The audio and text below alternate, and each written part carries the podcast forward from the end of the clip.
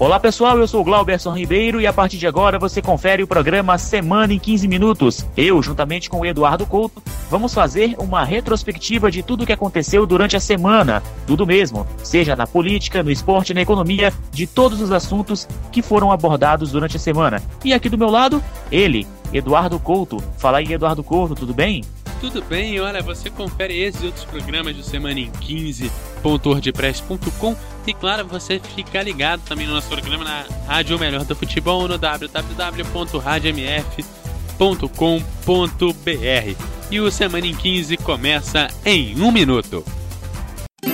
No dia 21 de outubro de 2004, foi lançado o primeiro episódio de podcast do Brasil. Passados 11 anos, são mais de 700 os podcasts brasileiros, abordando os mais diversos assuntos e atingindo uma audiência de milhões de ouvintes apaixonados. Sim, podcast é paixão. Podcasts apaixonam quem os faz e quem os ouve. Podcasts informam, divertem, educam, mudam opiniões. Podcasts fazem a cabeça. Por isso, convidamos você a celebrar conosco neste 21 de outubro, divulgando e acompanhando a hashtag Dia do Podcast. Opa, mas você não sabe o que é podcast? Então acesse diadopodcast.com.br e comece a viajar conosco. O Dia do Podcast é uma iniciativa coletiva para promover o podcast brasileiro.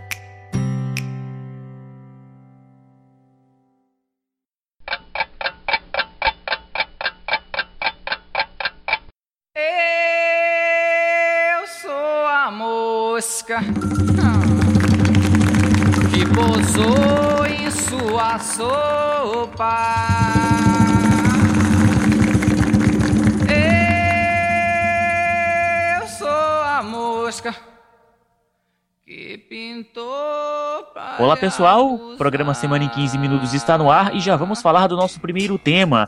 É, gente, quanto mais a gente reza, mais assombração aparece. Pai fica enfurecido ao ver o filho ouvindo Luan Santana. É, você não ouviu mal. Pai fica enfurecido ao ver o filho ouvindo Luan Santana. O caso aconteceu no bairro José de Anchieta 2, no Espírito Santo. Insatisfeito com o gosto musical do filho, um chefe de cozinha foi parar na delegacia na noite da última terça-feira do dia 13, e após o pai ter um ataque de fúria e quebrar os móveis da casa. O suspeito de 32 anos chegou em casa embriagado e ficou irritado ao encontrar o filho de 9 anos ouvindo músicas do Luan Santana. Contraído a escolha da criança, o chefe de cozinha colocou o garoto para escutar Raul Seixas. De acordo com a esposa dele, uma dona de casa de 28 anos, o filho começou a rir da música colocada pelo seu pai. O chefe de cozinha não gostou da reação da criança e quebrou móveis e a porta do banheiro de casa. Em seguida, passou a importunar os vizinhos e a xingar a esposa. Assustado com o comportamento do pai, o filho correu para a rua e acionou a polícia. A ocorrência foi encaminhada para o plantão especializado em mulher em Vitória. O casal foi ouvido e liberado após prestar depoimento. Já pensou, Eduardo, quando a gente acha que já ouviu de tudo nesse planeta Terra, aparece uma, uma notícia como essa, viu? Tem gente que se irrita com qualquer coisa, né?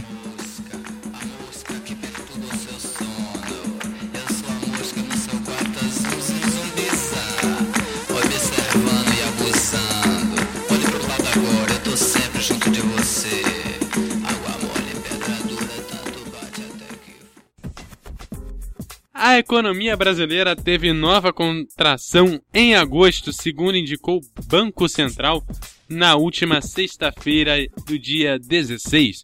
O chamado Índice de Atividade Econômica IBCBR, calculado pelo Banco Central e que busca ser uma espécie de prévia do produto interno bruto, registrou contração de 0,76% no mês retrasado foi a terceira queda mensal seguida do indicador. Neste ano, somente os meses de fevereiro e maio não tiveram contração mensal do nível de atividade, de acordo com os números revisados do Banco Central. A queda do nível de atividade era esperada para agosto, uma vez que os indicadores mensais já apontavam para um cenário ruim. De acordo com o Instituto Brasileiro de Geografia e Estatística, o IBGE, a produção industrial teve em agosto uma queda de 1,2%, a maior para o mês desde 2011, ao mesmo tempo em que o volume do setor de serviços recuou 3,5%, no que foi o pior agosto da série da pesquisa iniciada em janeiro de 2012. Já as vendas no varejo recuaram 0,9%, a maior queda para meses de agosto desde o início do milênio.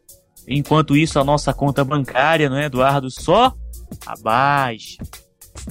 Agora mudando de assunto, vamos falar da prova do Enem. É, gente, tá chegando.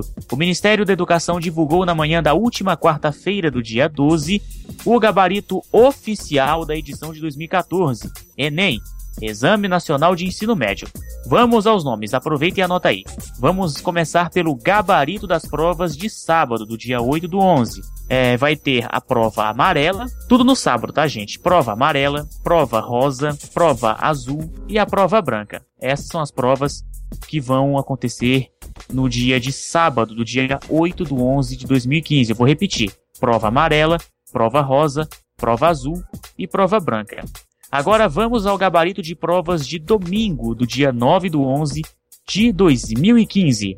É, vamos ter a prova amarela, a prova rosa, prova azul, prova cinza.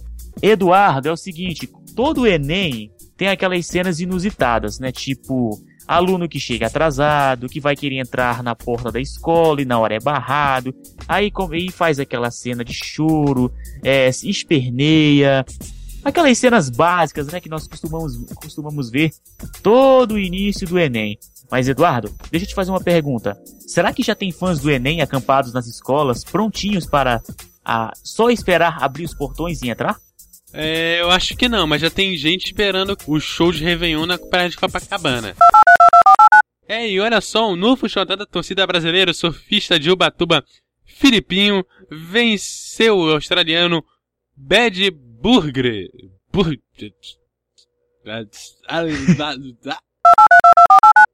Novo xodó da torcida brasileira, surfista de Ubatuba, Filipinho venceu o australiano Bad Durge. O público se aglomerou nas praias do Postinho, na Barra da Tijuca, para acompanhar as finais do Rio Pro nem precisou esticar o pescoço para ver o espetáculo de Felipe Toledo. O novo chorar da torcida brasileira facilitou o trabalho de todos ao desfilar mais uma vez seu vasto repertório de altos e alucinantes aéreos para se sagrar campeão da quarta etapa do Mundial de Surf de 2015.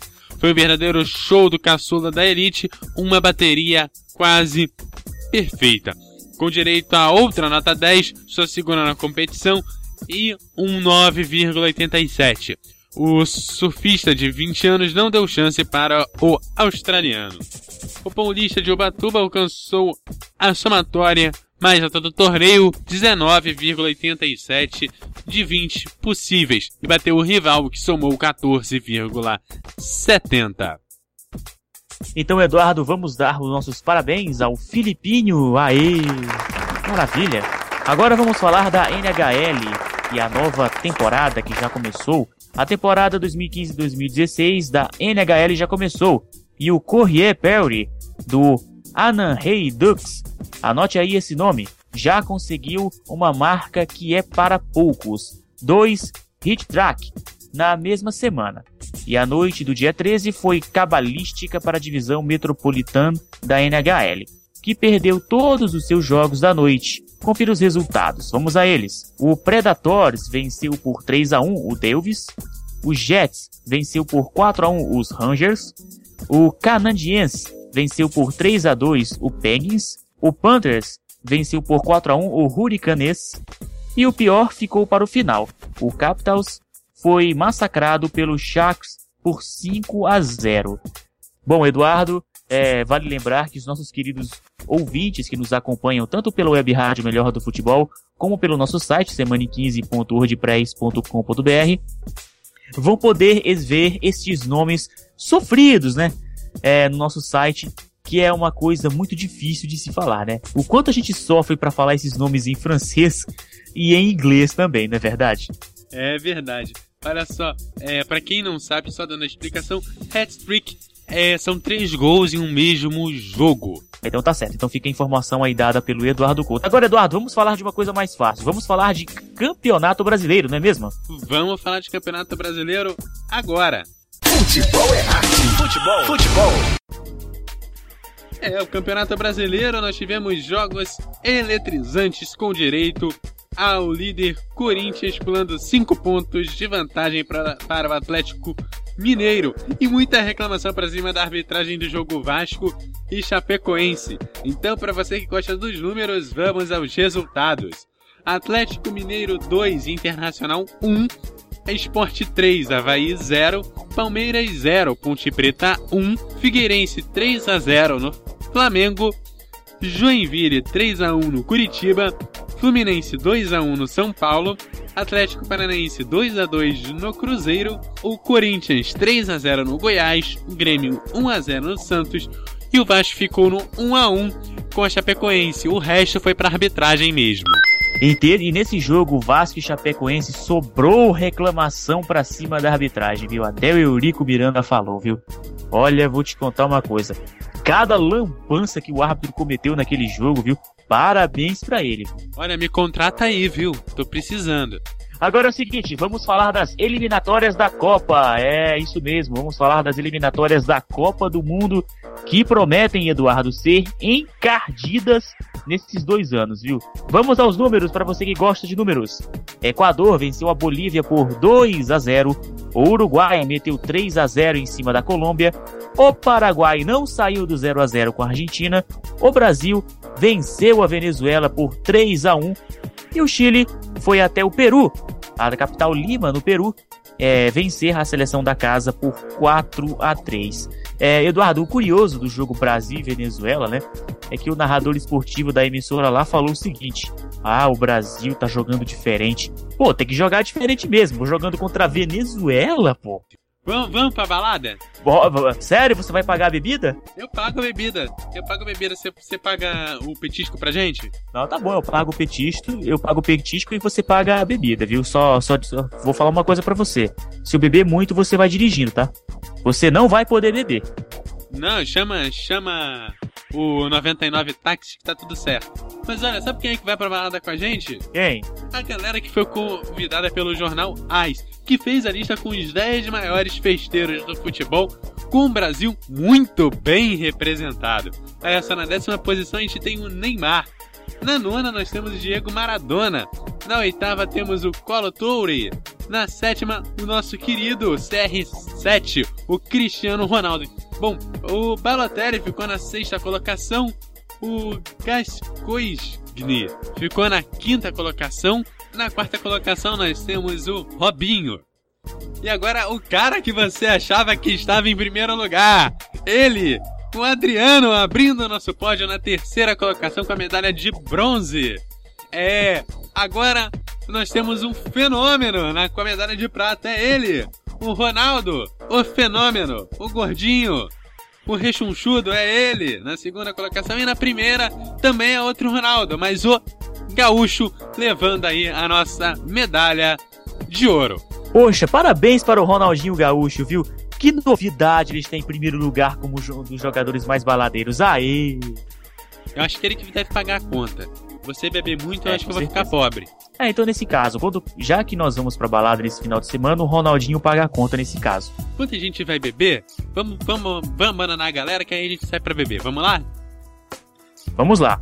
É isso aí, gente. Programa Semana em 15 Minutos fica por aqui. Programa que teve a apresentação de Eduardo Couto e Glauberson Ribeiro. E voltamos na próxima para trazer para você tudo que foi destaque de notícia no Brasil e do mundo. E claro, também na área esportiva. Não é mesmo, Eduardo? Isso mesmo, você pode conferir no www.semanem15.wordpress.com.br esse e outros programas. E claro, você também escuta o nosso programa às 9, às 15, às 21 horas no www.radiomf.com.br. Aquele abraço, até semana que vem. Não precisava correr pra ir pra balada também.